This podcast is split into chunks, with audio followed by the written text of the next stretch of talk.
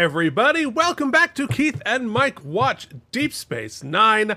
Today, we are going to be talking about Season 2, Episode 4 Invasive Procedures. It is a it is bright and early on a Tuesday morning. Mike, how you doing? I am feeling great, Keith, uh, for many reasons. Reason number one, Mm-hmm. I got to watch Deep Space Nine last night. Really dug the episode. We're dealing with Mike loves the trill stuff, so we're dealing Yeah, with the- it. The Trilvia. Yeah, the Trilvia. So I'm digging that. Also, Keith, I may have hit a button on Amazon last night and bought another action figure because you know, and a little birdie flew into my Mm-hmm. ear and told me, I'm trying to think, when do we post this? Yes, this will post before. We may have gotten a box in the mail from Playmates with some we stuff in it. certainly So did. We got a we got a much bigger box than I was expecting to get from our friends at Playmates Toys. So uh, check out our sister show. Look at my Star Trek toys, where Mike and I are reviewing. Uh, you know, it started out as reviewing all of the 1990s Playmates 4.5 inch action figures. Well, let me tell you, that has grown.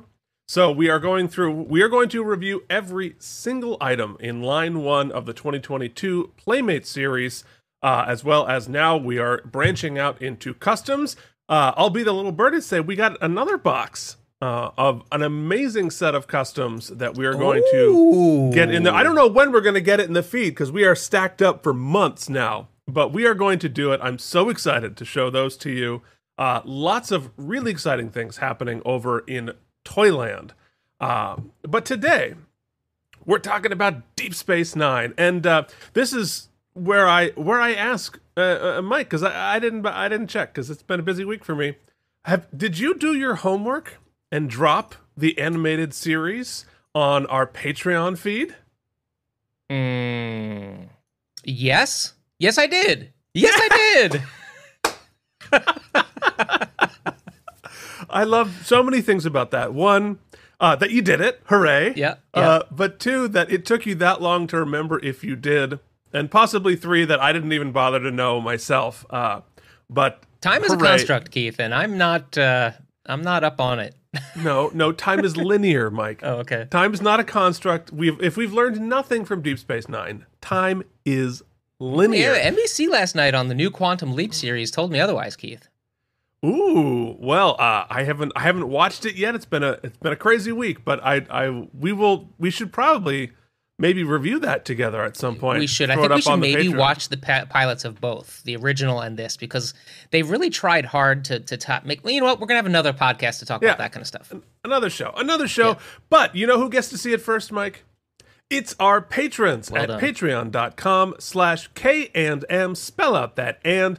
Mike, who are our patrons at this particular moment here on this beautiful Tuesday morning? Oh well, it'd be great if I had it pulled up, but uh, it, uh, it's not saved where it should I mean, be. it's, it's it's not like we we do this every single week. um, you But while you do that, I'll tell you what's up there on patreon.com slash K and M. You get bonus episodes that Mike remembers to post. Very exciting. We did the pilot of Star Trek the Animated Series. Uh, we also have queued up um, that we have to record probably this week another episode of The Next Generation, which I'm excited to to talk about with you and show with you because it relates directly to Deep Space Nine. okay. Uh, so we're gonna see. We're we're sort of going back and doing some of the next gen episodes that lay groundwork for Deep Space Nine. Pe- so Keith, the people fun. who put up with our in uh, frequent uh, or not our inconsistent posting Hmm. on Patreon, Patreon. Oh God, words. Brian Kaufman, Casey Clark, Cloud Lover sixty nine, Jorge Navoa, longtime friend and listener, and the mysterious, which is how she enjoys being credited. Anybody who gives us crap. Alan Zimmer. If you'd like to be credited a different super way, let us know. We'll change the graphic. And by wheel, I mean Keith.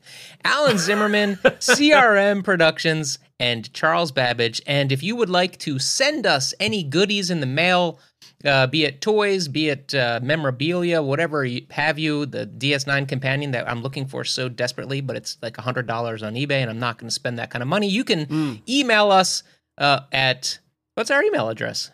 Uh, well, you can prob your best bet is look at my Star Trek toys at gmail.com. Uh, mainly because that's the one I can control and control where the things get sent Fair. to my house. Fair, fair, Uh, fair. Yeah, I mean, to to be fair, JD's painting of us is literally framed on the wall above my piano, directly to my right. So uh, it looks magnificent. I'm so excited about it. Anyway, uh, what do you say we talk about some Deep Space Nine? I think that is a good idea. I'm going to pop you out so I can look at your face, Keith, which is my first mistake, but I'm going to do it. That is a mistake. That's that's everyone's mistake. All right, let's let's do some Deep Space Nining, shall we? Okay. Well, we are talking about season two, episode four, invasive procedures, and it aired on October seventeenth, nineteen ninety three. Uh, oh, I'm so wistful about the fall of 93 because it was such a happy time for me football wise. Miserable in all other possible ways, but football just made me so happy. And uh, you know what else what made me happy? Listening to the beautiful strains that, you know, every week I say, oh, Mike's definitely listened to it by now so he can sing us a little bit of the jingle. And every week, uh, Mike disappoints. But but this week, this week, I'm absolutely certain that Mike has It can't learned possibly be the same song. No done- chance. He, he must have at least learned a 16 bar cut. Uh, you know, for his for his audition, singing Mariah Carey's "Dream Lover." Oh, I can't wait to hear because Mike learned it this time. Dream Lover. I definitely listened this week. Okay, that's very very wrong. The uh, top movie, which I forgot to mention last week, was Demolition Man. Oh, a Stallone In- joint. a Stallone joint. This was its second week at the top of the charts. So uh, Stallone taking over, uh, and Sandra Bullock, right? Uh, yes.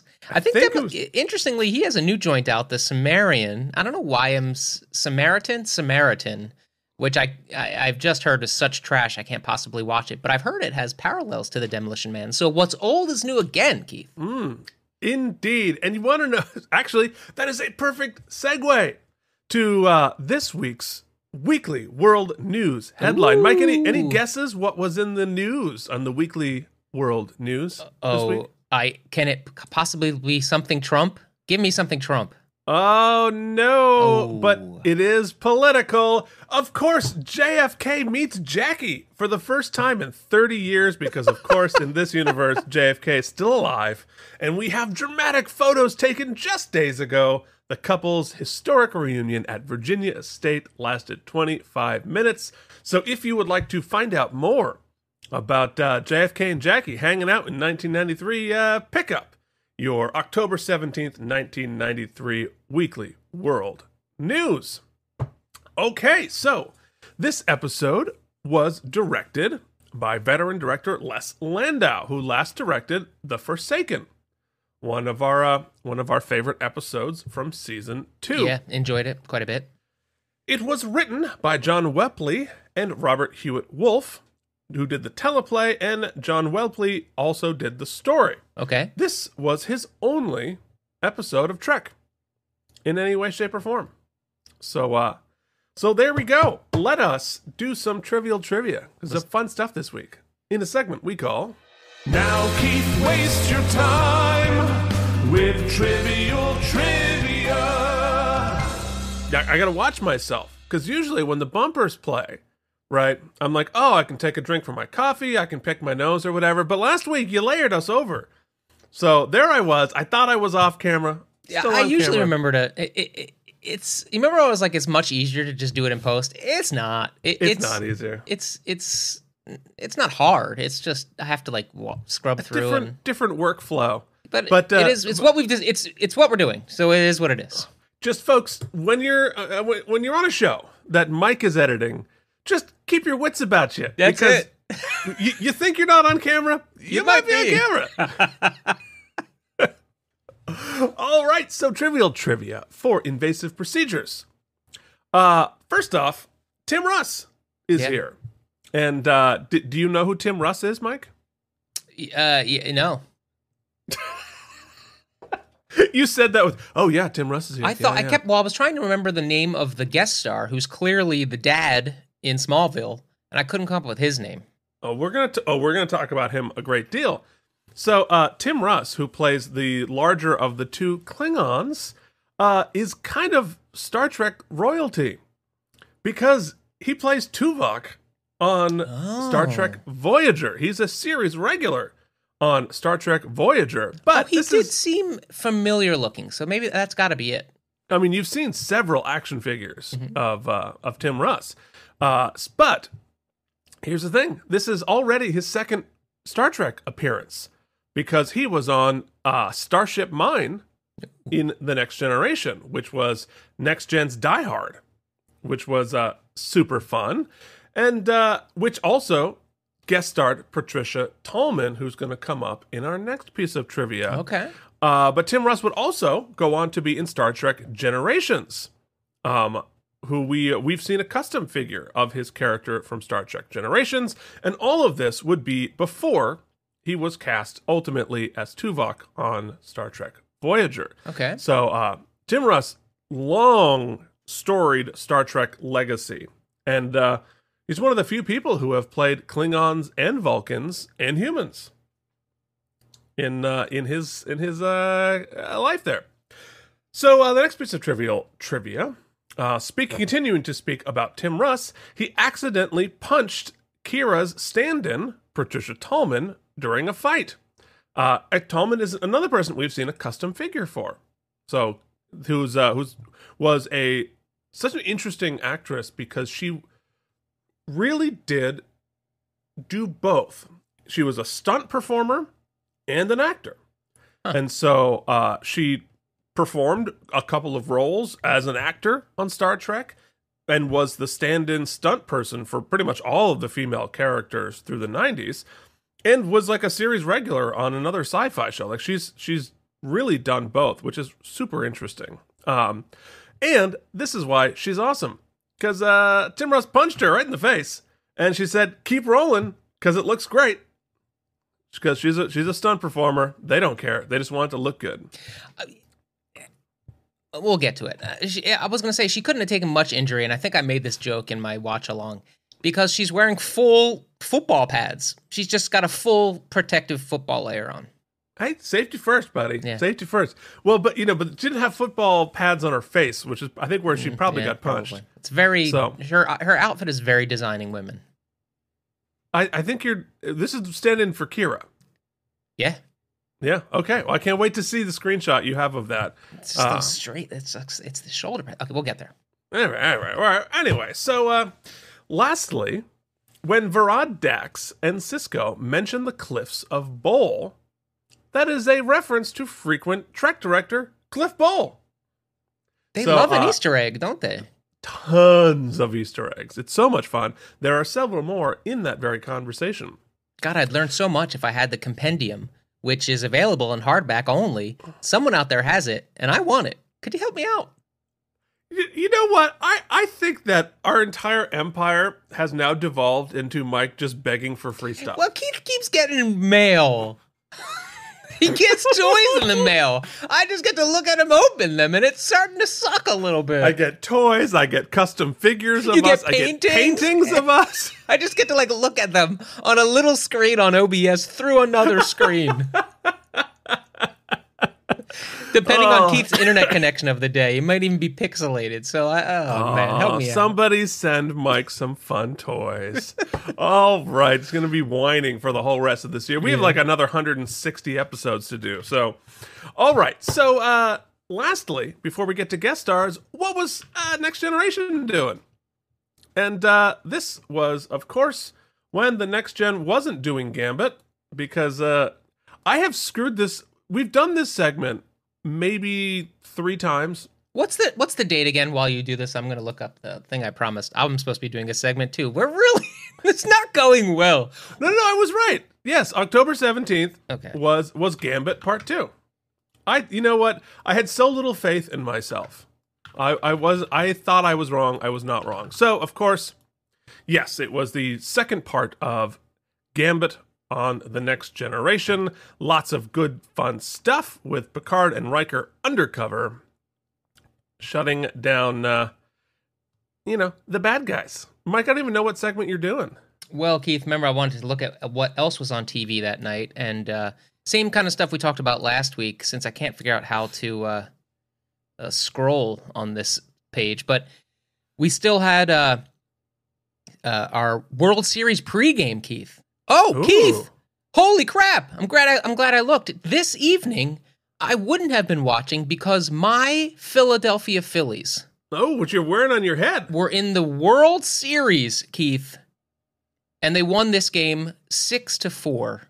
Wow, Yeah, very exciting. The 93 team. They would ultimately lose because Joe Carter really just ruined it all for us. Uh, but Is, that did you lose to Toronto? Is that right? yes, the Toronto Blue Jays. How but, do I remember that? I don't even care about baseball. but we won this game. Airing on Fox, we had the the juggernaut of Living Sin- Single, Martin, and Married with Children. And uh, NBC was airing something called seaQuest. seaQuest. You don't know about seaQuest? I don't remember seaQuest, no.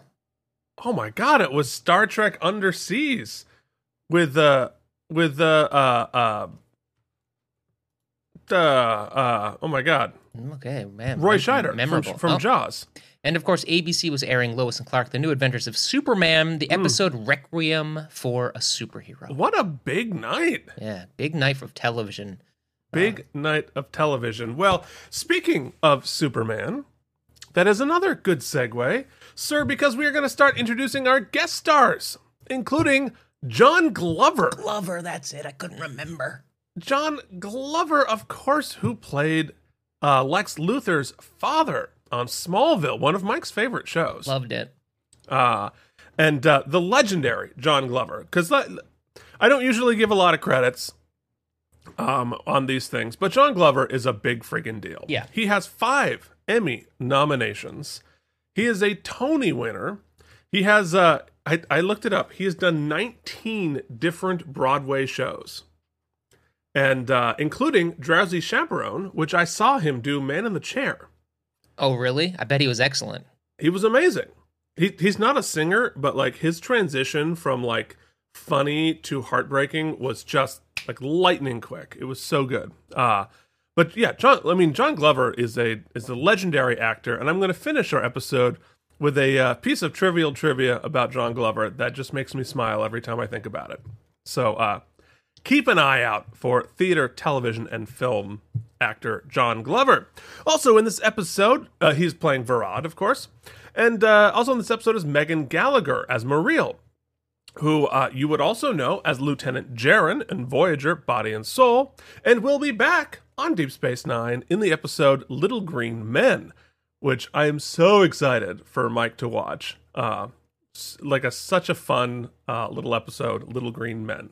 But uh, back as a different character, Tim Russ, as we already introduced, as T'Kar, and Stephen Steve Rankin as Yeto, the other Klingon. I, I can hear myself coming through, buddy. Sorry, but that's because my ears were over there. Oh, oh, that's what's happening. All right, so Steve Rankin played Yeto, who also played Colonel Green on Enterprise, Fennim in Think Tank on Voyager, and was a Cardassian officer in Emissary, and also played Patahk in The Enemy on The Next Generation, uh, which is interesting because I believe that that was a uh, a Romulan, and yet Patak is a, a Klingon uh, slur. So interesting. Uh, so everybody in the guest stars here have had long Star Trek and sci-fi connections. So must have been fun to cast. Uh, but now I think it's going to be fun to talk about. What do you say we hop into the screening room and talk about this episode, Mike? Sing us in. Am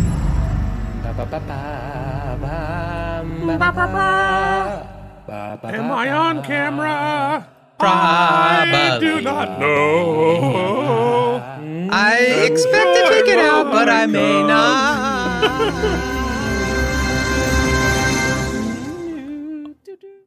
Okay, here we are in invasive procedures, and we begin with oh snap!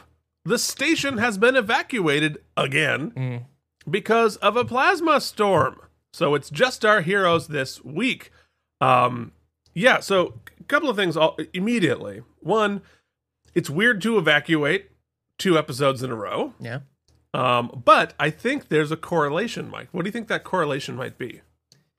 Uh, they're trying to save that money. That's right. this the first three episode arc was expensive. So let's do a bottle episode with no extras. and so uh, this had to have been one of the cheapest episodes they did all season long. But our heroes are locking everything down when Odo hears a suspicious sound, and naturally, it's Quark. Yeah, well, there you go. And he's praying in an airlock for some reason. And he didn't evacuate because he's a series regular. I mean, he didn't want to leave his latinum behind. Mhm. Oh, oh, oh, but he's waiting for his brother, right? I love my he, brother. He, he wants. He's saying goodbye to his brother Rom. Uh, so clearly, it's it's pretty funny that he was there unlocking the airlock and heard somebody coming, and like his thought was like, "Oh, pray." he just must have like thrown Right. himself to the ground and started praying. That was uh, it was, it was clever. Quark's Quark's a little. He's quick quick on the uptake, uh, which is uh also impressive because they work so hard to make sure we don't hear footfalls Hmm. on the set, hmm uh, which is why most of the ships are carpeted. Uh, although that's not true on Deep Space Nine. I don't know how they dampen the sound, um, other than just cutting it out. Anyway, we also learn in the scene that Chief O'Brien has two brothers, which Yeah, that I was don't think cool. we knew. Yeah. Didn't know that. The O'Brien boys. The O'Brien boys. And of course, we find out that Quark has left a device stuck to an airlock wall. But we don't know what it means yet. Uh, but it's time to go to credits, because that is the end of the teaser. We begin in Act 1. The storm's intensity is up, and Bashir is super excited about all of it. Back to like, yay, I'm Bashir, look at me, I'm doing things. That's funny. Yeah, that's exactly what it's like. and of course like I, I guess like this crazy storm and they've they've just locked off ops in the in the small area but i guess if it was safe in ops why couldn't they make the rest of the whatever we're just we're just gonna roll with it this is what we're doing it sets up the it sets up a good idea Here are her shoulder pads. That's a good. That's a good shot. Oh but that's that's normal She- I know it's normal, but it just really struck me today where I was like, oh yeah, that's she's like wearing full on uh, linebacker pads. well look we are now i mean 1993 is almost like late 80s Yeah, that's fair. So uh, that that was just fashion, buddy. Fashion. um, so uh, Dax gets an alert that a small vessel is approaching. They call and say they were caught in the storm and are asking for assistance. So naturally, they tractor beam them in, and O'Brien releases the emergency seal on the airlock. That's a cool. I, I thought the the effects of the storm around the uh, Yeah. station looked great. totally. Um, and uh, you can see here how the tractor beam works. The ship thought- almost looks like the ship from Spaceballs, which is a weird reference, but like the like the Winnebago. I well, I mean, I think it pretty much is. I think they made a Spaceballs reference recently on Star Trek. Uh anyway, classic. So, uh, or might have been might have been Star Wars. I forget who who made the reference. Uh, but here we come with our guys. Then uh, two Klingons, including well, first, Tim Russ. first, let me just say, we just found Quark, right? Nobody at this point was suspicious that, like, literally five minutes later, we have to go to the same airlock to let these people in. well, you know, Little suspicious. Nobody Odo Odo is an amazing security officer, but I think the fact that he is in love with Quark Mm. means you know love is blind. Love sometimes you miss things Maybe when your when I your heart is going I think I might have commented on. I often think maybe Odo's one of his. I think his he has a bit of hubris when it comes to his ability as a defense or as a, a security officer. I think he maybe is a little because we've seen a lot of kind of not great. This is way too easy of an invasion. Like this, this is way too wildly easy. too easy. Yeah. wildly too easy. But if you think about it, most of his mistakes, most of his hubris relates to Quark. Hmm. He's always being outsmarted by Quark. And I, I, I think that's because he's in love. You know, because because you all had that like girl in, in middle school who like you didn't really notice that she was being mean to you because she was just talking to you. I Mhm. once uh th- tales of Keith's heartbreak in third grade. Uh, there was this girl named Sarah. I won't I won't give her last name. Uh, and uh, she convinced me that if I gave her all of my micro machines, that maybe she'd be in love with me. Uh, the micro machines uh, passed hands. The love did not. Oh, So Man. It was it was it was very sad. That was my first uh my first attempt at transactional love and it didn't work. Keith, did you write words and words and words of heartbreak in your journal and then read the back very, very fastly? Oh, well, uh I definitely did not because at that point I would have had to write it by hand. Mm. Uh and uh, I I can't even write a check by hand. We've all got our own little Ferengi girl, don't we? We all have our our own little Ferengi girl. That's right. Um, anyway, so yeah, so I I think these people sending me people sending me toys in the mail is just making up for that heartbreak because Yeah. I never got those marker machines back. Just so you know. Uh, where were we? We are so off the rails. Uh, they're getting attacked through the airlock. Oh, right. I'm in the, the second line of this entire recap. So, uh, then two Klingons, including Tim Russ, and a lady take them hostage. We only see the one Klingon one time, right? Uh, no, he's he's in the infirmary with Bashir. Oh, okay. So one stays on ops, and one one uh, hangs out with Bashir. Uh, but we see. So I'm I'm curious about the smoke in that scene.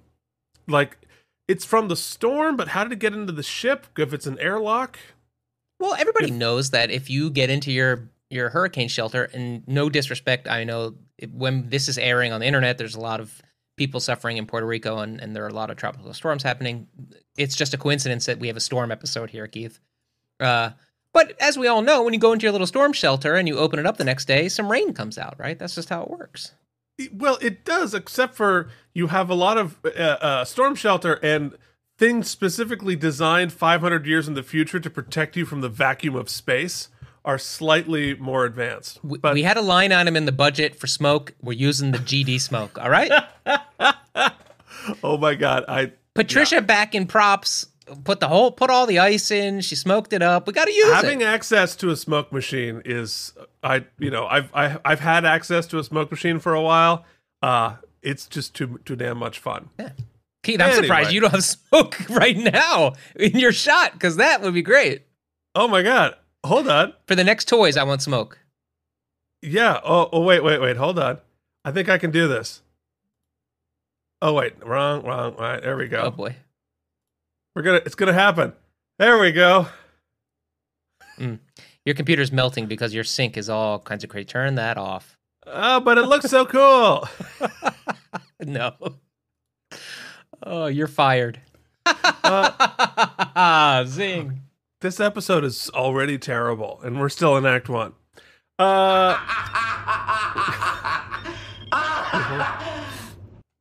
ah, all right. Uh, so uh, anyway, I'm still I'm still in one sentence. Then uh, snap. Uh, in comes a trill played by John Glover with a box to trap Odo in. And Odo goes into the box and takes the rest of the week's filming off. Uh, clearly, uh, René probably had a vacation scheduled, so he comes in for one day. Oh, I'm in a box. Oh no, I'm off to Disney World. So uh, they arrive in the infirmary and give Odo to Bashir to put in a stasis chamber. Then they arrive on Ops and take everyone else prisoner. That was remarkably easy. Which is, This is uh, this is the biggest one. Okay, so like yeah. I get the break in, blah, blah, blah. But the one that bothers me, and what I think I said on my watch along was this is like pre 9 11 airplane cockpit when they Oh just my like God, let little people into the cockpit. Why would you? It has to be very difficult to get to ops. Like you got that, you got to lock that one down. I guess they have Bashir and they got O'Brien with them. So maybe O'Brien opened the door, but come on. you don't have sensors for weapons because we've already established in canon that the promenade has weapon detectors you don't have those on ops or you know in the corridors surrounding ops or or on the jeffries tubes or or, or the elevators or any of that it, eh, doesn't make a heck of a lot of sense um Plus, And and, and, and you're like, I know that they took their communicators, right? But like, don't you have?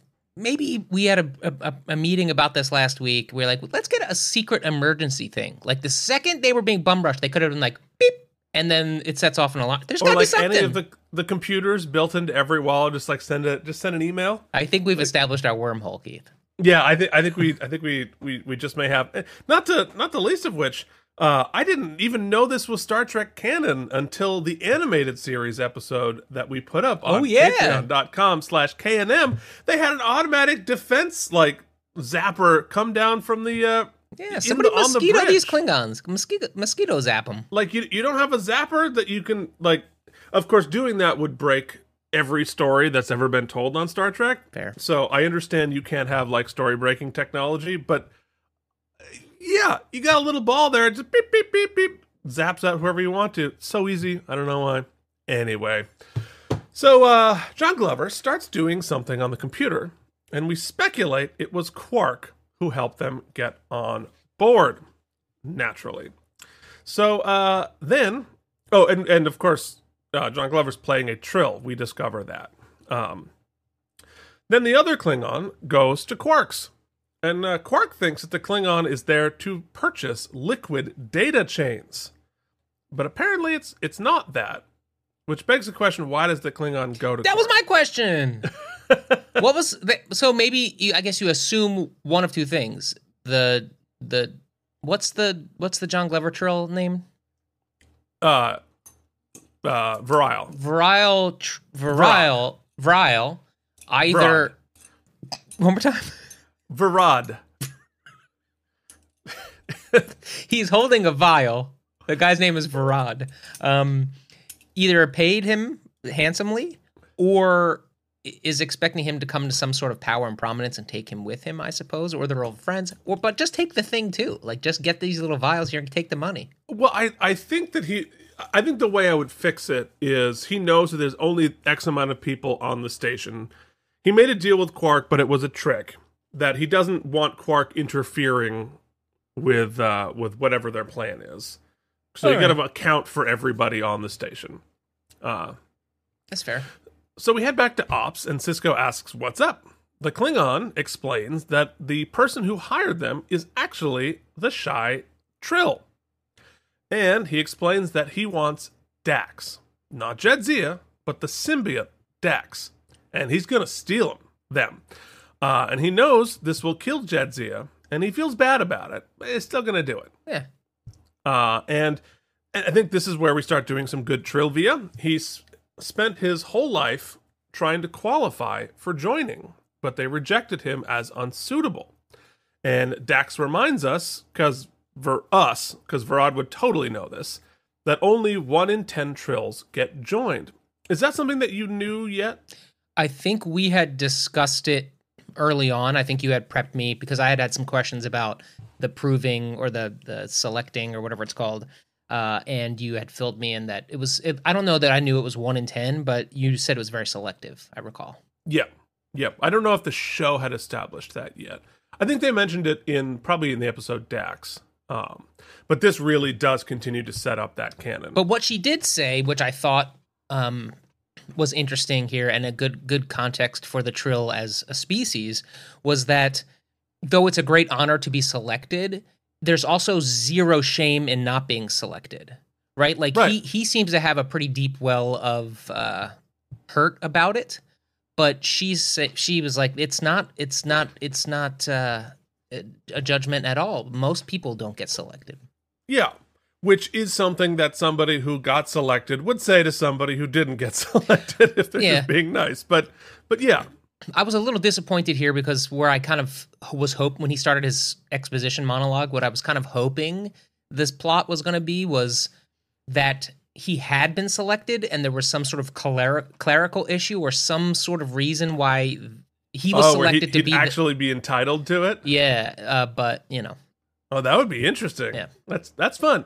It's not the story we're telling, but that's fun. Yeah. Uh, so uh, Verad explains that he's chosen Dax and is planning to steal them and peace out through the wormhole once he does. And uh, Jadzia explains that the risks of a bad joining could cause permanent psychological damage. So it's not just the selection process is not just you're like elite enough to be worthy of a join, but you actually have to be compatible psychologically and and and in a lot of different ways. oh, he's done that join. research though. Yeah, well he he doesn't care cuz he is all about living up to his potential and he thinks he deserves more. Bashir, of course, says, "I won't help." But then Verad shoots O'Brien and says he'll kill them all if he doesn't help. And uh, so okay, this it, it's interesting because like he's his version, you know, pre Dax Verad is he's very shy, he's very reserved. It seems kind of almost nice, but then like dude's ruthless. Yeah, well, he's come this far, right? So he he he gone. His manifesto's been written. He's he's Mm. compiled his sort of weapons, and he's he's acting out his plot, man. He's, he's gonna do it. He's gonna do it. So uh, Jadzia steps in and says to help Verad, naturally, uh, and uh, also Verad's put uh, he puts on one of the Federation communicators, and uh, so all those all of the the bad guys put on the communicators. I'm not sure why. There's a great scene. I'm not sure if it's passed already, or a, a great shot, um, because it's it's right before this, and uh, he's they had already collected. I think it's when they steal the communicators originally. They all go to they all clip them to their lapels, Yeah. but he can't get his to clip, right? Oh. so uh, he just like grabs it in his hand and they run off frame.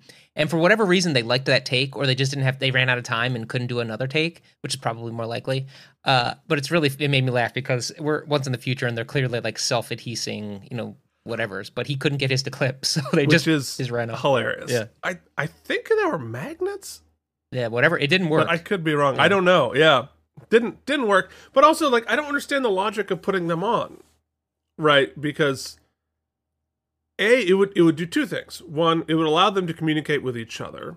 But you would think they would have another way to communicate. Like, why didn't they have their own communicators to, to talk with each other? Like, that's the first time they've ever been able to text each other. do now riddle me this technologically i assume that the doors and such are biometrically uh synced to you so like it opens because it knows who you are so it's not like the communicator works as like key fob Well, that would make a lot of sense. I think that would be a way to make this surely sense, the technology and the computer handles all that though Oh, sure, but I I think in canon, at least at this point, they'd never addressed that, and that the doors basically worked like just motion detection, Hmm. um, as opposed to because they're, you know, if you need to access a door, you you put in your code or whatever. So, um, you know, it, certainly the technology would exist at that point. So I, I don't think they were used as a key fob in canon. That makes perfect sense, and that would explain why they took them. But otherwise, I don't, you know, because it has a disadvantage too, right? Because now, for whatever reason, the computer can only find you if you're wearing a communicator pin. So if Sisko were able to get an access to the transporter, he was like, "Oh, there are in these four places." Beep beep beep beep. I mean bad guy into the brain. logic at least we can agree it's better to make it so that the crew that you're sieging can't communicate with one another Oh no! so that at least take is- them, take them for sure. But why wear them? Anyway, eh, eh whatever. So uh, we also learn that Mareel and Verad are totally doing it. well, so uh, then we go to the infirmary and they prepare to do the surgery. And Verad does not want anesthesia, so he can help if anything goes wrong. And uh, Oh, we missed. We missed. You missed the one part.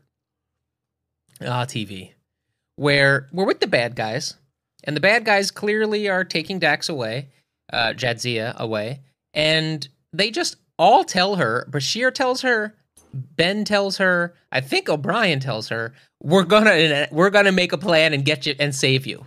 Which is not something i mean i'm sure it's implied. You don't really need to say it in front of the bad guys. Feels like that might antagonize them or maybe i don't know. Just feels ill like a bad choice strategically. Well i mean the you know if i'm the bad guys like i'm imagining that they're not just be like I'm, I'm assuming they're going to yeah but he just blasted something. o'brien and they just had a fight with with. They just like maybe that's just that's chill. I think she knows we're gonna make a we're gonna make an effort. Yeah, yeah. Well, fair enough. Fair enough. So, anyway, in the infirmary, Bashir puts Jadzia to sleep, and on ops, Sisko tells Kira and O'Brien that Jadzia will die within hours of having the symbiote removed, which is, uh, I think, adds to the stakes. Did Did you know that, Mike? That that they will die if you take out the symbiote? I think we did know that. I think I think we had heard in the, that first Trill episode that once they're joined, if once they take the symbiote out, You're Yeah. done. You're done for. Yeah. I think. So stakes are high for uh, for Jadzia here. Then there's a big hand to hand fight. And uh, Sisko and Kira fight like badasses, but lose. Mm, I liked sort of the ferocity of their of their fighting. Uh, so here's here's the shot of them beginning the surgery. Um, In your summary, are we at the surgery yet, or no? We're before. not yet. Okay, so I'm We're getting on. there. Yeah. Uh then uh uh okay, yes, big hand fight. I like how they fought. Yeah, then uh, cool. then in the infirmary, the worm is transferred down John Glover's pants. Uh, and hold on, looks gonna, like- let's take a yeah. Read your joke first. Yeah, yeah, yeah. It looks like the how'd you already know how to joke. I can I can like tell the, you set up. the uh, It looks like the Trills have kangaroo pouches. Not sure if that's canon or productions, but I kept thinking trail pocket. Yeah, well, it's funny because okay, so from this shot, it's pretty clear that that is not real. in any way, shape, or form Yeah. attached to But, Terry but they are clever in this then shot that then they they sw- switch angles, Take and that's clearly her stomach, right? right? And oh wait, hold on. Okay, this is where they fight. Yeah, Yeah, there's the fight. yeah, yeah. Mike was behind. Ooh, yeah. Oh, Pow, pow. Wow, girl fight. Wow. Um, I actually love. We'll talk later, but I love what they do with her character because you seem like she's just kind of going to be the jilted girl, jilted woman, but she actually they really handle it. I think uh, interestingly. Yeah, I, I think so too. Uh, I was saying at this point, I was like, Quark, man, you're going to need to come up with some sort of a hero move because you're done fucked up pretty good this time. Yeah, you sure did. You sure did. She's like, don't make the... Ben's w- was so weird in a lot of his responses. Like, he's clearly giggling. He's clearly giggling right now. Oh, Avery, we love you. Okay, so here we go. Now we're back. Now that not not the best alien autopsy footage. I'm not sure you'd fool anybody here, but Trail pocket. yeah, I like that. It's the, the. I don't think it is certainly we've we've seen this operation before. We saw it in uh, in the pilot, and we also saw it on Next Gen, and uh, this was definitely not done this way. No. And Keith, I'm not going to make one that looks like a poo joke. Not even one.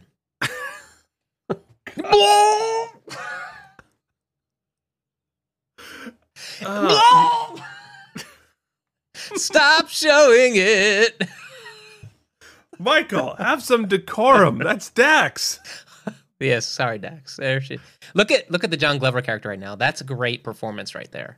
Because Like, you have to like you have to fully invest and be like, give me that. Give me that stomach poo. Put it in my kangaroo pocket.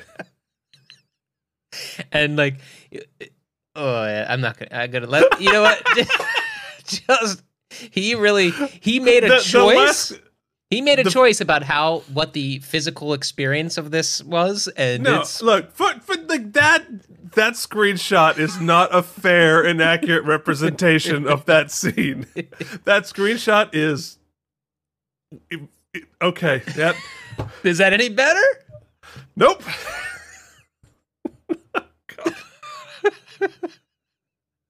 oh god, I'm so sorry to the world. hmm I apologize to the world. You know what, Keith? This this couple of seconds is making somebody a patron. and all the rest of them quit. Oh God. Where are we? Oh God. Uh yes. All right. So we head back to ops. Whew, mercifully. Then Oh, Kira confronts confronts Quark. Can't even speak anymore. He and Kira crossed, says what I was thinking. She literally verbalized exactly what was in my head. Like you crossed a line this time. Yeah. Now we will forgive you and laugh it off as oh Quark at the end, but you're gonna have to work a little harder. Well, and and to be fair, Armin Shimerman was like, "Ooh, this episode does some damage to Quark." He he he picks up on it when Quark gets away with doing stuff that really is, um, you shouldn't be getting away with it. Like there should be consequences for Quark. well, and, uh, this brings up a question that Mike I was gonna save for later, but I will forget, so I'm gonna bring it up now. Let's Hmm. and you can enlighten me with either what you know or what you think, depending on how the lore shakes out. So here's my question. I understand Quark is very much is very transactional and the ends justify the means most almost 100% of the time, right? I mean, he'd Yeah. sell his brother out, he'd sell his brother's seat on the lifeboat, all this kind of stuff. Yeah. But is making the the deal when it clearly could bring harm, physical harm or death upon himself or others that are close to him, which could bring legal ramifications or just moral uh, uh, mortality ramifications. Does he is he nearsighted in those moments, or is that a Ferengi trait? Is it what I'm saying? Is it a shortness of Quark, or is it a Ferengi thing? I think it's a it's a Ferengi thing. Okay. I think culturally, their expectations of one's behavior are just different. You know, the the culturally their um because like you know we all as a culture determine what is the priority of importance right and like personal safety and integrity and then profits right or or whatever it is which is true for for most of us not all of us but some of us right and and uh but i think in the ferengi it's profits then all of those other considerations Mhm. and that that it is um you know and and part of the show sort of deals with this where you know dealing with with nog and and um and jake having to learn that like wow and you know we see it we're going to see it more in terms of the you know their their social hierarchy and how they treat women is going to be is going to be a big deal. And that by our standards it's awful. Mm-hmm. but that is their culture. And that's where you get into sort of prime directive sort of issues. So quark is responsible for his behavior in federation terms because he's on a federation ship here but if he were on Ferenginar, i don't think it would be i don't think the consequences would, would be very different because culturally their priorities list are Right, rearranged right, right. Okay. um, so I do think it's cultural as opposed. I think Quark is less ruthless than the other Ferengis that we see. Yeah, I Uh, mean it's it's tough to write steady arcs because you thought he kind of made it had a turning point Uh, in Come Along Home, even though it was really early on, like when Yeah, they held him all hostage. But here he just kind of seems to have walked right into this. Even, but although I mean, I I will defend him a little bit in this from both what what Kira says, what you said, and frankly from what Armin said. Armin says like Quark did not know this was going to be the outcome. He thought he was just selling some some merchandise. That was probably stolen, probably illegal, which is why yeah, they but he was to letting people in break into the ship. He was setting right up. but he didn't he didn't think like all right so you're working at you- you- you're working at pizza hut right Mhm. and uh you know your buddies are gonna come in they're gonna sell you some whatever right and you let him in the back door to to to to sell you some you know medicinal herbs let's say mike Mhm. some oregano. Some oregano wants to sell you some oregano and you let him in there you think like oh i'm on my break i'm going to come in we're going to buy some oregano well they come in and then they rob this place right you're responsible for letting them in and robbing the place but you didn't think that that was going to happen All right. So if, what, not- if, if they shot my manager and killed him? I didn't think they were. I thought they were just gonna. I thought they were selling me some oregano, but that murder's Well- still on me. It's 100% like legally responsible but your intent was not that Oh, okay. Yeah, it's all I about mean, intent. i mean to be fair your manager probably was a jerk at pizza hut but um i could go for some pizza hut right now Yeah, I know you keep saying it. That, to be fair, I mean he does. He is integral to the to the resolution. So yeah he does try to make make it right sort of uh anyway um so kira tries to figure out what mareel's motives are turns out she was a prostitute on another planet and that verad was a regular who then took her to trill when he was transferred uh sisko warns her that he's going to be very different once he's joined and that he's going to be like literally an entirely different person. Uh, then I He think shows I- up. I think that this that whole dialogue there is awesome because it's so served by a previous episode.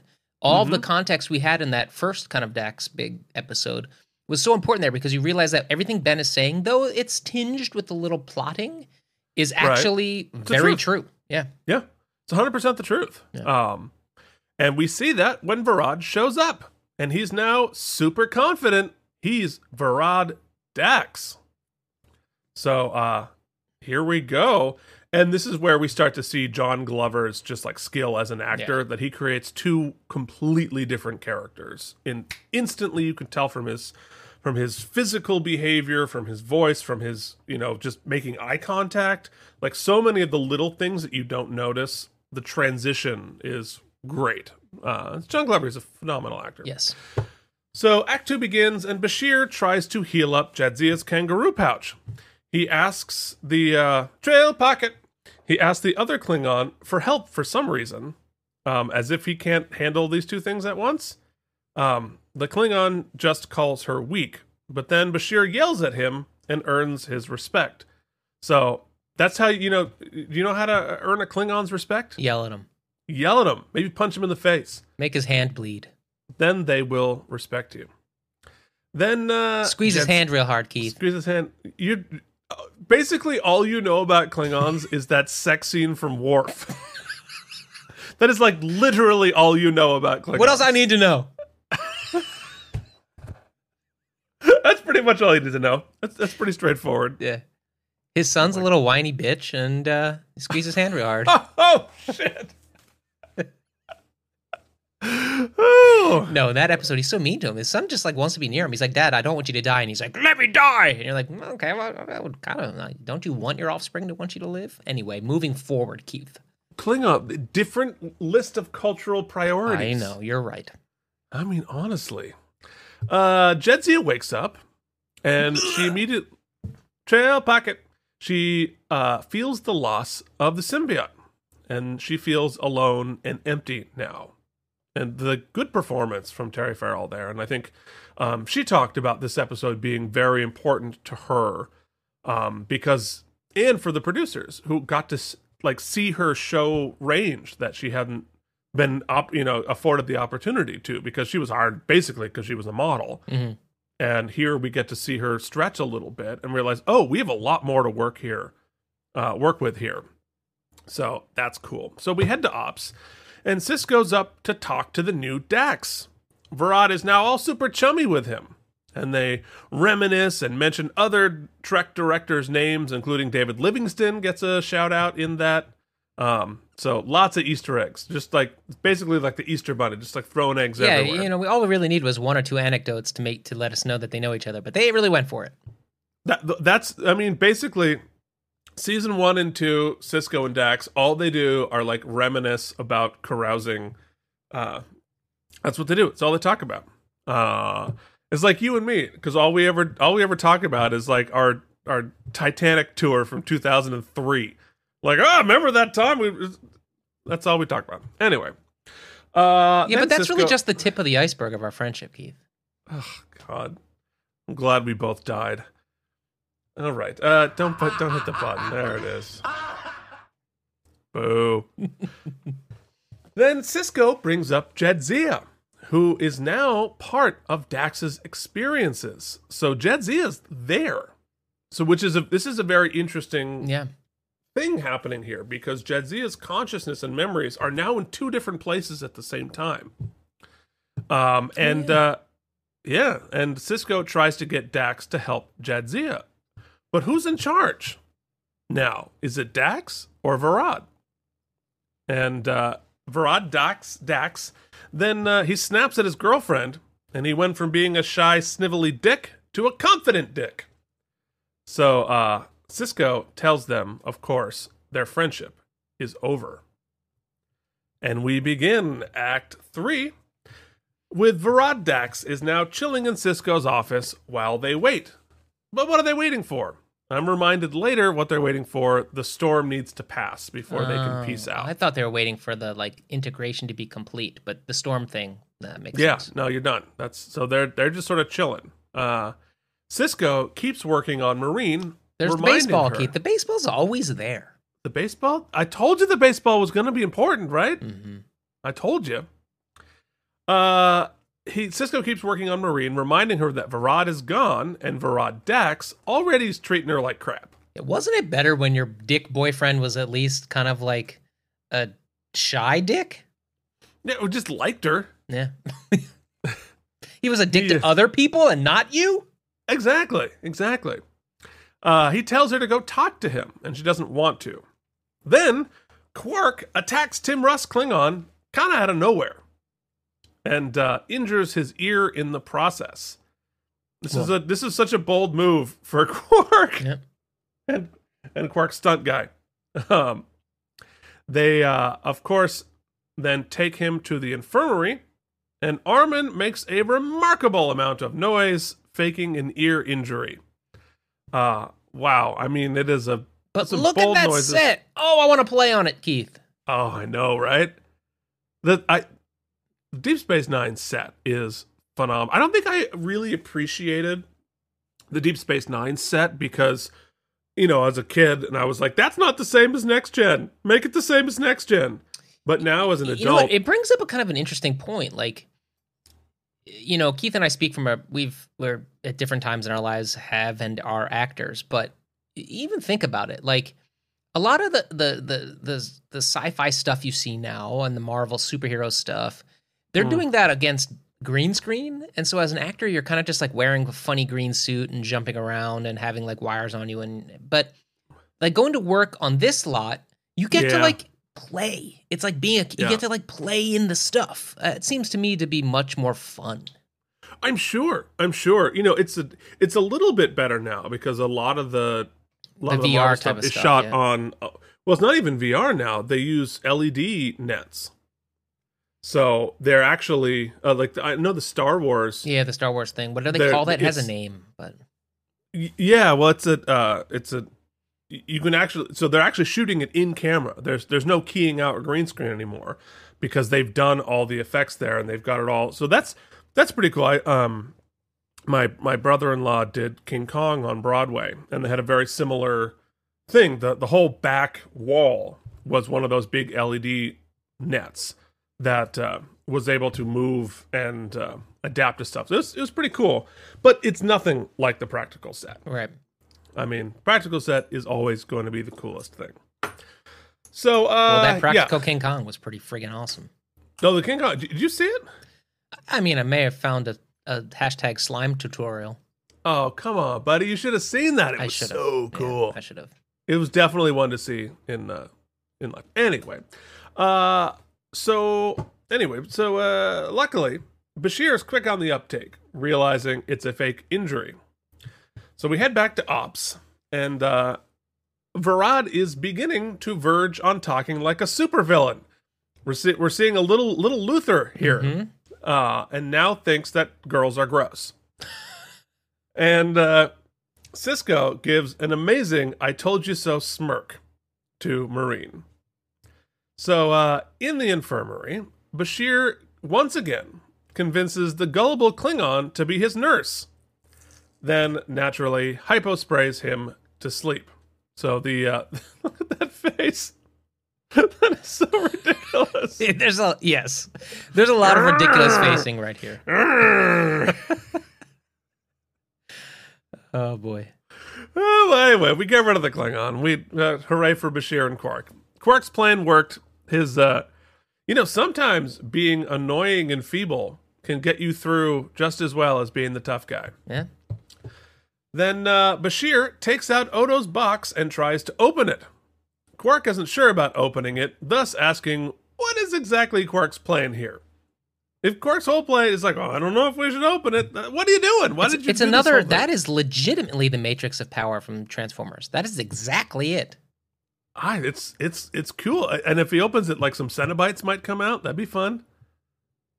Or Take the, this in a or a little tribble. What are those called? Triple trouble with tribbles? tribbles. No, I was I was going. Uh, anyway, uh, we're, we we just might be dealing with that later, but uh, there we are. So, uh, anyway, Quark of course eventually agrees and is able to crack the lock because Ferengi, and uh, I, I gotta say, great sounds on the unlocking Yeah, of the it was box. Good job, Uncle Jim. Uh, I I noticed that and I was like, that sounds great. So sometimes it's not always the big pew pews that add the most realism to a scene. Sometimes it's the little unlocking thingies that makes that uh, feel much more real. So, Wait, uh, Keith, I want to prove my point. I've uh, I've I've done the research. oh, he's done the. He, did you do your own research? I did. Let's see. Let me pull it. See if I can pull it in. Oh yeah, yeah, yeah. Very similar. Very similar. I would say that's uh, damn near identical. It was not a ball in the middle, Yeah, but it's pretty right. damn close. All right. It's it's pretty cool. Pretty cool. Anyway. Uh there we go. So on ops, Verad says it's time to go. And they call the other Klingon, but he's passed out. And they realize they're in trouble. And they take Kira hostage and plan to leave. Dax tries to say goodbye to Sisko. But Sisko's like, I'm not giving up that easy. Go screw yourself. And it, it is interesting how much control Verad has versus how much control Dax has in the situation because uh, I, I think we learn from this that the the host is really the one in the driver's seat and the symbiote is there to sort of navigate and give information and and that sort of a thing. But it's it's the host who's in charge um which is interesting at least at least here. Bec- or you could also argue that maybe like you know because the integration is still happening dax doesn't have his full powers yet. Um but it is it is funny to see how much control Verad has over Dax here. Because Dax has not come out of this looking particularly good. No, and I think it's fair. And this is the the sort of we'll talk a bit more about it. but it really is, and they they hammer us with it, is a third entity. So Yeah, it's not really Dax. Like it's hard to it's hard to identify Dax as a separate being because we only know Dax in the context of all of its human uh, its uh, tri- it, combined forms is what I mean. right. Whereas Jadzia, we have a bit of context now of of Jadzia as an individual. Verad, we have some context as an individual, but mostly we know Dax as part of the duo of the Well, integration. and, so and it's and it's much more than that because the Dax that we know has already had eight lifetimes. right, So it so the the actual symbiote it's hard to disentangle the symbiote from the previous eight lifetimes, not even counting Jadzia. right. Um and and we're going to learn a lot more about them And as what's in there's an interesting line at some point. I think it's around this period where Verad Dax says, "Yes, Jadzia is going to die, but just the, the the what's more important, one girl or nine combined lifetimes?" And I thought that that's an interesting. That seems to be a moral judgment of Verad Dax and not sort of the Trill philosophy. I think that seemed pretty like the, the created. I think the reason he was not accepted is mostly because they some the selection committee had an idea that he might turn into a supervillain. Yeah. That's interesting. I and I I wonder like it's a it's a good like question about the state of humanity, right? So if if we had symbiotes Mhm. and how many you know, so uh, let's say as opposed to having 8 lifetimes, they had like a 100,000 lifetimes. Would they eventually turn into somebody good or a supervillain in the combined aggregate of like a 100,000 people? Like, are we basically good or are we basically evil? Which that would be the way to find out, like as a species, by combining a 100,000 of us and figuring out if we turn into a supervillain. My money's on supervillain. Yeah, I would say the majority of supervillains. Probably one in ten is probably a good ratio to aim for. Yeah, yeah, fair enough. So uh Sisko keeps working on Mareel. She he tells her that Verad is going to dump her and disappear. Uh, She's gonna take your he- micro machines. He's gonna take your yeah. Gonna take your micro machines and not hold your hand on the bus, and that's gonna be it. Your your heart will be broken for the rest of your. And your you life. killed somebody for that. That ain't worth a kill. yeah, right, right. And my micro machines won't worth that. All we gotta do is cut his belly open and slip that hot pocket back in the other leg. Yeah, it's exactly. fine. Then you can have him with a big hole in his tummy. I had a black Lamborghini micro Mm. machine, which was like the holy grail for me. I loved those ones. Ugh, The those are so sparkly gold one was my jam. You know they make Star Trek micro machines. They did back in the day, so we're, we might have to get those. Uh, Wait, did we right. open some of those? Uh, not the same. Oh, okay. They did micro machine ships. Yeah, yeah. Just get to work on those. Ooh, B change. Ooh. So, uh, Ooh. yeah, right. he loves Uh, me. He loves me not. He loves me not. Yes. Well, because he's he's heading out first. That wasn't the plan. Was not the plan. No, she was going to head out first, but he's heading out first. And she finally gets it. She knows he's gone. And Sisko tries to make a deal. Give Dax back to Jadzia, and Mareel gets Verad back. So she hands Sisko the phaser. So Verad, the Klingon, and Kira get to the airlock on their escape attempt, and of course, Odo is there to attack them after having already released the docking clamps. They knock out Tim Russ, and Verad makes a run for the runabout. He opens the airlock to find Sisko waiting with a phaser. Pew pew! Punch punch! Verad doesn't think he'll be shot. Now, This is this is sort of a cool moment here. So Verad thinks like, "You're not going to shoot me because if you shoot me, you're going to risk killing Dax." And uh, but this is choke out Quark and punch Q Sisko. Not let's talk about our feelings, Picard. hmm And he just freaking shoots him. Uh, because that's how Sisko do. He's not Picard, folks. So pew pew, John Glover gets it in the hot pocket, in the uh, in the trill pocket. Verad wakes up in the infirmary. He could have shot him in the head. He does shoot him like right in the symbiote. Like he had a lot of options of where to shoot him. But uh We don't, Verad you know, like, oh, that's pretty clear. That's like it's just like right down the right down the trill pocket. Like, come on, it's right down the kangaroo pouch. Uh, Dunkaroos, you don't just dunk, you dunkaroo. if your stomach makes a poo, you dunkaroo. All right, so it's terrible. All right, so he wakes up. We're bad people. Uh, Verad wakes up in the infirmary. Bashir has removed Dax and put him them back in Jadzia. Verad is distressed because he's lost all the knowledge and confidence he got from Dax. And she's like, Jet- "Hey, are we gonna get back together now?" And he's like, uh, "You'll see his face in a moment." Like, I'll call you. Yeah. Jadzia wakes up, and she, interestingly, she now has all of Verad's knowledge and experiences too. And it's sad. She I know. She him. says it right in front of him. She's like, "Nah," and it's sad. I have all. Of, it's like me being like, "I have all of Keith's feelings." Oh, it's Ooh. depressing in here. Ooh, oh God, oh man, I need a drink. It's so cold. My feelings aren't cold. Shame and misery isn't cold. Loneliness isn't Oh, cold. you're right. It burns. Uh, yeah. So, which is which is interesting. So now, even in that couple of hours, she now carries an entire other life inside of her, um, as a quick little host, which will kind of be forgotten about moving forward, but doesn't matter. It wasn't a long time. Uh, so she uh uh, she pities him, but to be fair, and here's and here's my uh my fun little piece of trivia here. Uh, John Glover is cool as shit. He needs to be pitied by no one. He's Lex Luthor's dad, and wait for it, once hooked up with Freddie Mercury. Yeah, he did. So he is cool as shit. She's like, "Oh, it's so fun uh, being home. I was inside him." Ugh. Ugh. And she's like, "You want to get back together?" And he's like, "Uh." Uh. Yeah, nah, nah. But uh anyway, John Glover, dude's lived a life. Hell yeah. All right, it is time for Mike's Star Trek vocab quiz.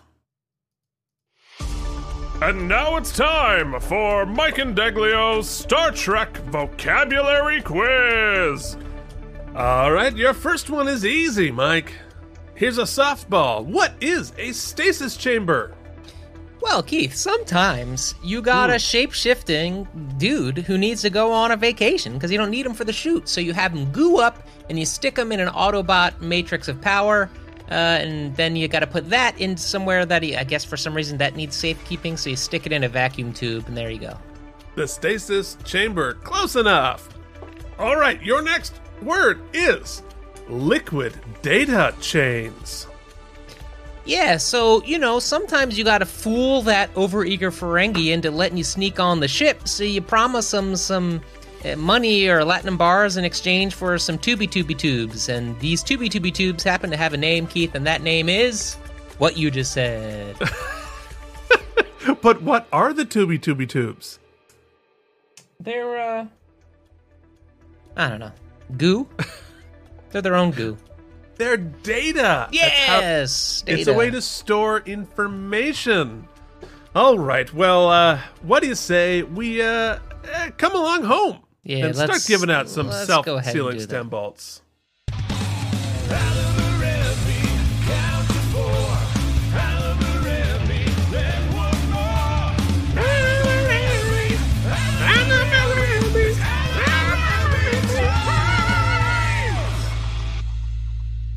Okay.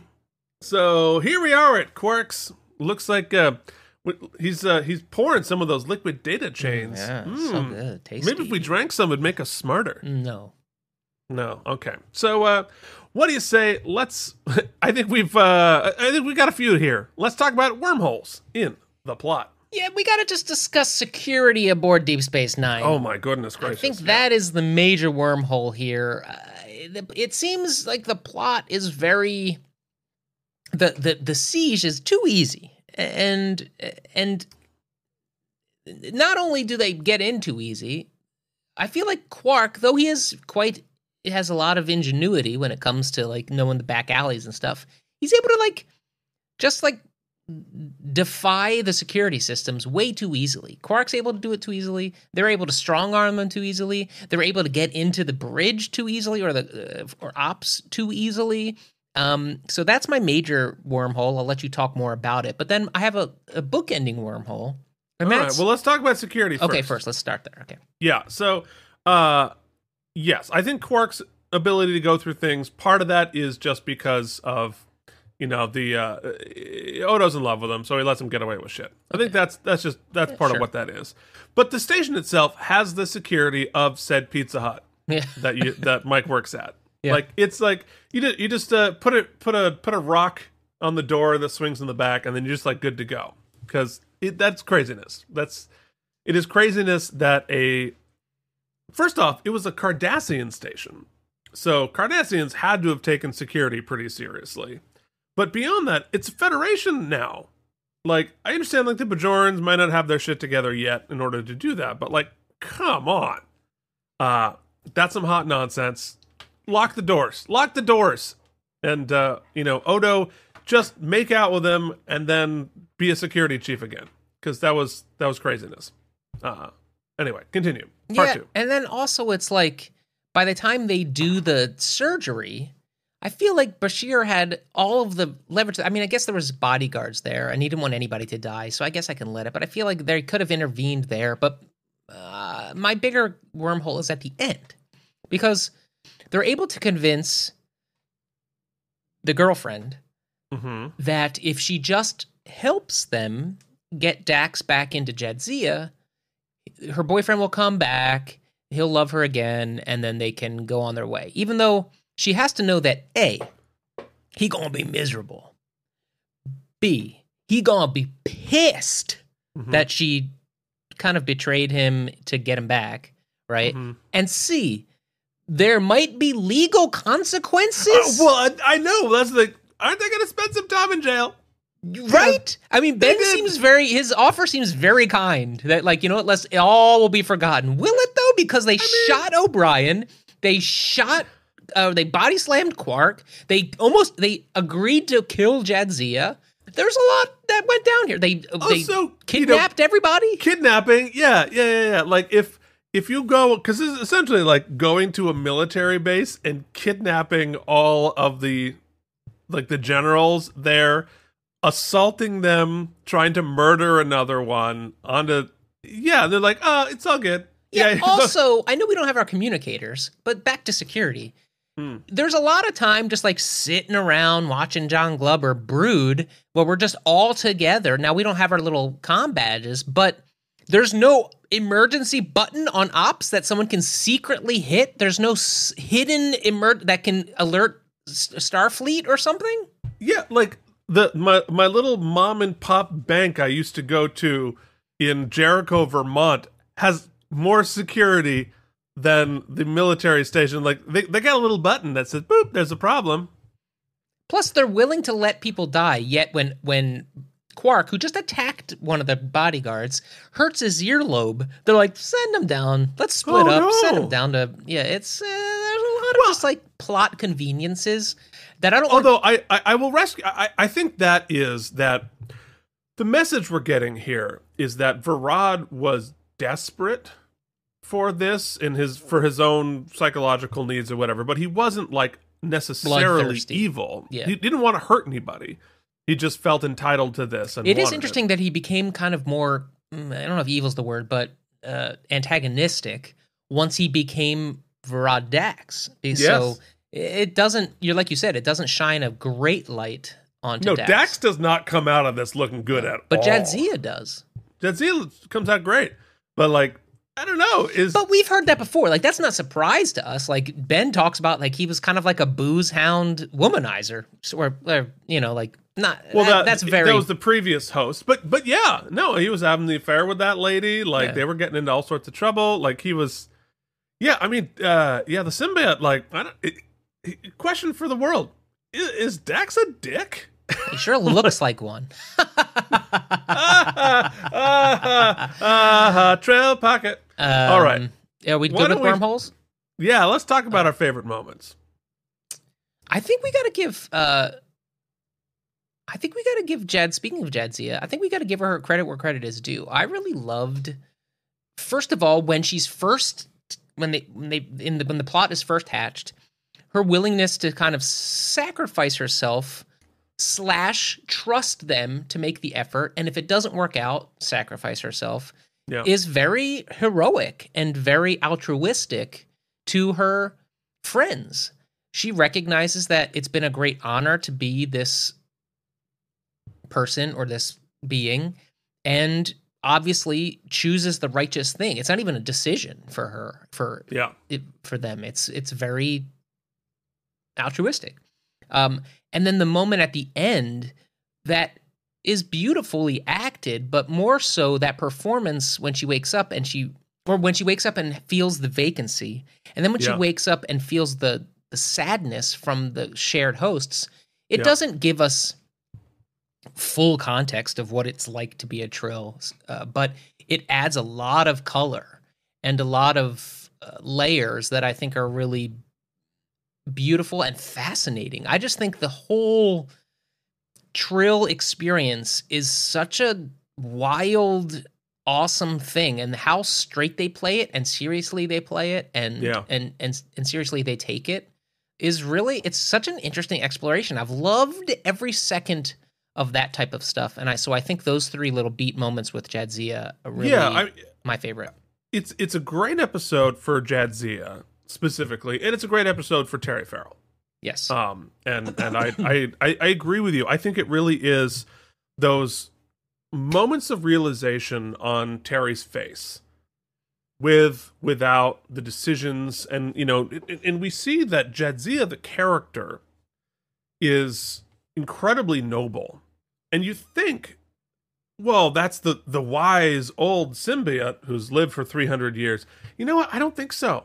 I think it's Jadzia Mhm. who you know uh, protected the the secret to help the other culture that she was you know having an affair with that lady's wife or whatever choosing being willing to die to protect that secret that's Jadzia I don't think that's Dax and so I think that's a that's a very important moment um in this as a performance for Terry seeing like oh wow we have a lot more to work with here. Mhm. um, and also for the character we've we've learned more about the distinction. I love the the world building we're doing about the trill that we're continuing to evolve and and look at all the layers of of what that's like. I think that's great. I like that very much. Um and it's it's a little bit of a spoiler uh but i don't think it's necessarily that much of a spoiler. But later on um we're going to get to meet all of the previous hosts Oh, cool. through uh, a pretty fun episode where uh, we are going to see our main, all of our main cast members playing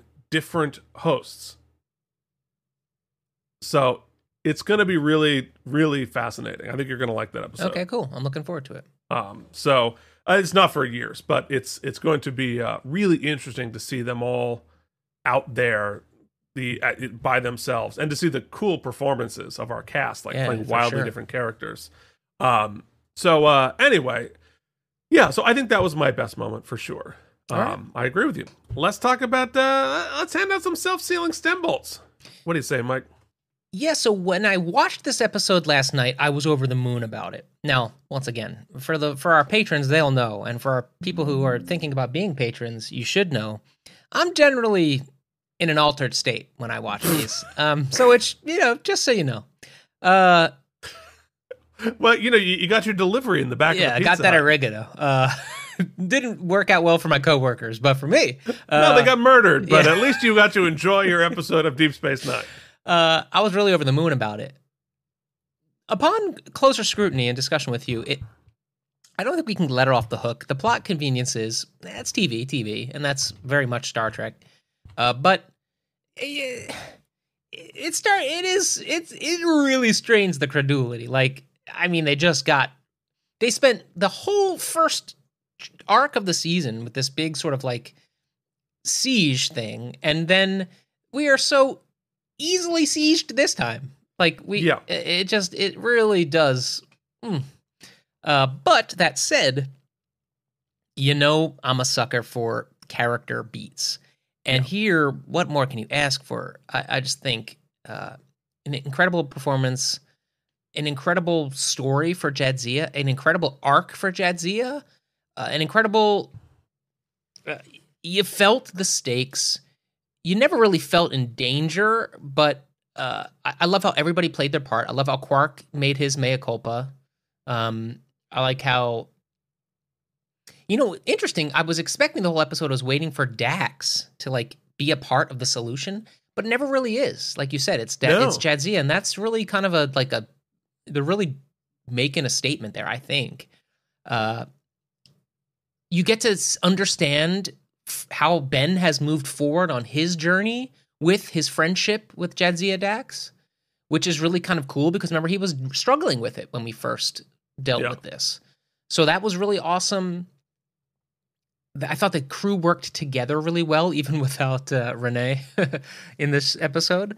I really liked it, and I just think once again, this season so far has just been shot, lit, and it sounds great. Everything just is like production wise is on all, firing on all cylinders. They've sort of gotten a handle of their action sequences. They aren't as hokey. It's kind of working.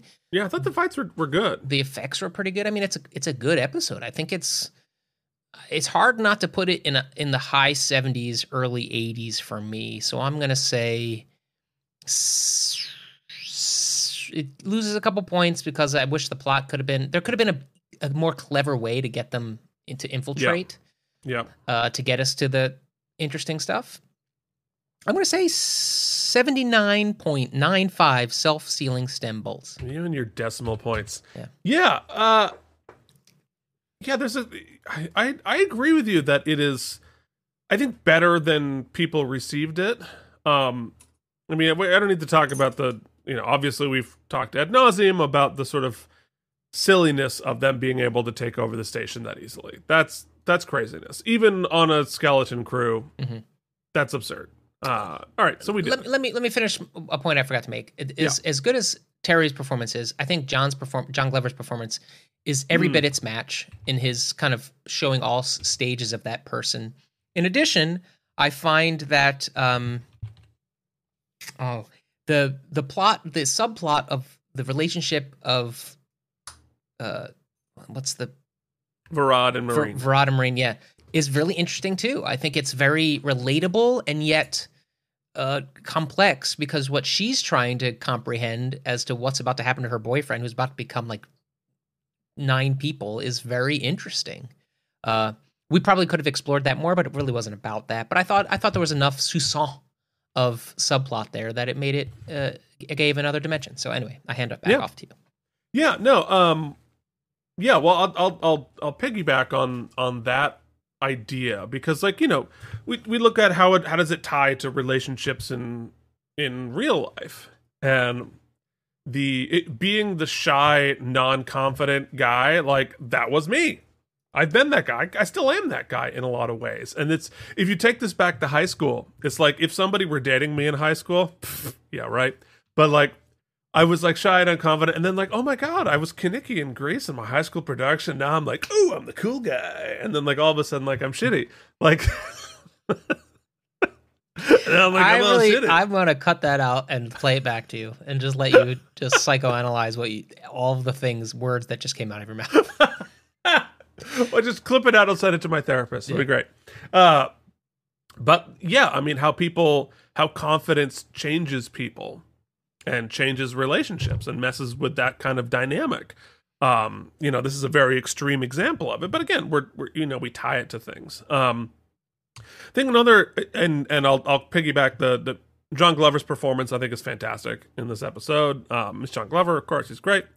Um, I think I have two other thoughts about it. One is the Sisko's decision.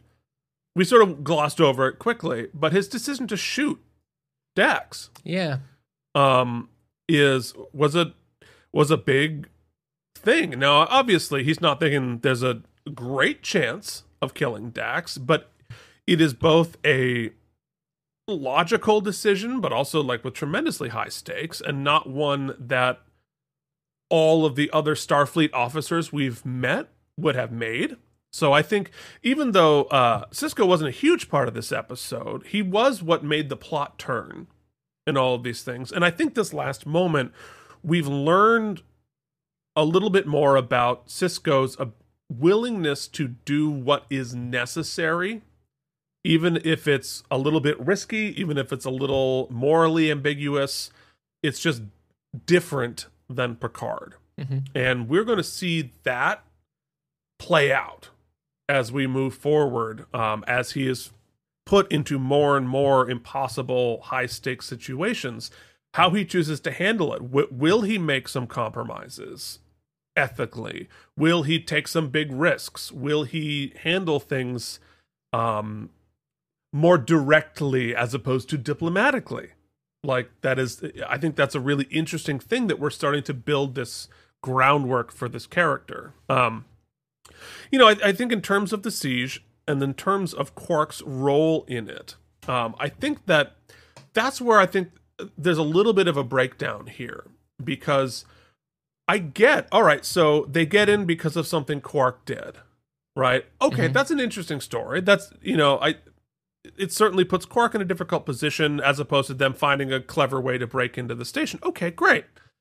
But you sort of had Quark be the the entry point, but we didn't really pay it off. We didn't really have that mean very much. Yes, of course, he did play a role in um, in rescuing them, sort of, and he did sort of make the decision to like let me do something. But it really wasn't. If you're going to do that, I would like to see that play out a little bit more. It, it, it was kind of shorthanded, and um, play out some of these consequences. What were his? What was his emotional experience Right. of this? you know how is this going to change the other relationships on the on the ship like you know what about jadzia? What about dax? How does dax feel about that? Um how does that going to change their relationship? Um is it going to change anything? And that just sort of got it's like they ran out of time. Like it's not about that or whatever which is fine. So have them get in a different way. Mhm. if you're not going to tell that story don't half tell it. Yeah, because I think, as Armin said, I think it does damage to the character not to play that out. Um, because then it's just Quark is somebody sh- who does shitty things sometimes, but we don't know why. We don't know what the consequences are. It doesn't really get paid off. So, Yeah. um, but uh, but yeah, I mean, I I think talking about it sounds like I didn't like the episode. I did like the episode. Um, I I think that in terms of continuing the story of understanding the Trill, I think that's cool. I think John Glover's character and his the journey that he goes on, the desperation for the validation, for the power, for the confidence, the feeling of entitlement that he has for that. That's a very human thing, right? You know, we battle sort of entitlement and then we you know, you you look at uh I mean, the scandals getting their kids into college, right? You know, getting, you know, getting my kid into Yale or whatever um, and sort of feeling entitled to that and going to great lengths. And it's, um, yeah, it's a it's a very human thing, and it is a logical thing to see, um, battle through and the changes in in the in the confidence and the relationship. I liked it. So all of that, uh, I feel like this is not a disposable episode like some of the others are. I think this is actually an important character storytelling episode. Um, that said, uh, it's got some holes. It's got some holes. So it gets for me 76 self-sealing stem bolts. Trombones? Oh no, it's Trombone. closing. No trombone. Seventy six trombone. Right. 76. Boo. Boo. Uh, I, I did Grease, man. Did I mention I played Kenickie? You did. You did mention it. I was a I was a chubby Kenickie in a mock turtleneck. Do you know who else played Kenickie, Keith? Our patrons. Did they? Ladies and gentlemen, these types of segues and more available uh, to our patrons. All right. Okay. All right. Hold on. Patrons or anybody listening to this, if you played Kenickie and can prove that you played Kenickie at any point in your life, in Grease, show a picture, send a clip or whatever, Mike and Deglio will perform Grease Lightning for us here. We're going to get a backing track and he's going to perform Grease Lightning on the next episode if somebody can prove. They Go Grease Lightning, you're signing up for Patreon at patreon.com slash KandM. Next week, we are doing Cardassians. So uh here we go. We will see you back next week for season two, episode five. Uh thank you so much for walking, walking, for watching. Give us a like, give us a subscribe. I think I need a sandwich. Till then, this has been Thank you for watching KME Entertainment. If you enjoyed our particular brand of nonsense, please like and subscribe.